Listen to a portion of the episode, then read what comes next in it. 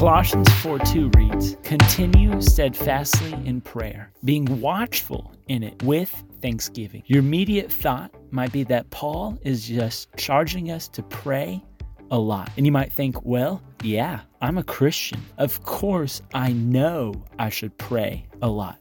Okay, so you'd pass the test with the right answer. But what about if we graded your lab component? How would you fare? What is your application of this verse in your day-to-day life? Are you the one and done, throw up a prayer type of Christian? What about the prayer only before big moments type of Christian? I'd like to ask, have you ever prayed more than once for something? Have you ever prayed 2, 3, or even 4 days in a row for something? How often have we kept praying, if you know what I'm saying? Now again, I don't think Paul was saying, hey, you Christians, pray a lot. I believe Paul was very intentional with his word usage. Other translations say that we should be devoted in prayer, even persevering in prayer. Where to start, you might ask?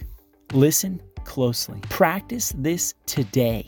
Even. I'm literally going to tell you ways to make an A in your lab component on this verse. This is how to be saved from a casual or maybe even a non-existent prayer life, and how to be consistent and persistent in our prayer to God. Ready?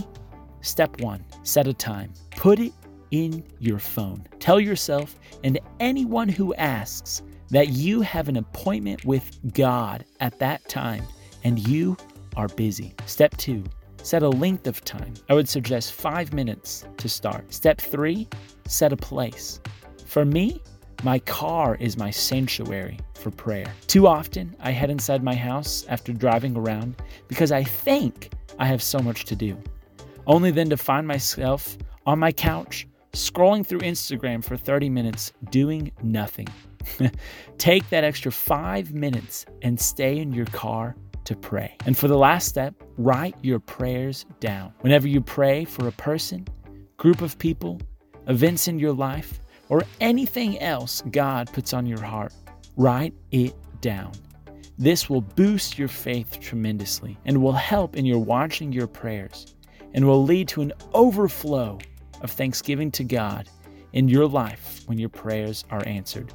Just like the verse says. I hope your prayer life can be transformed to match what we read in Colossians today. Join me in a quick prayer.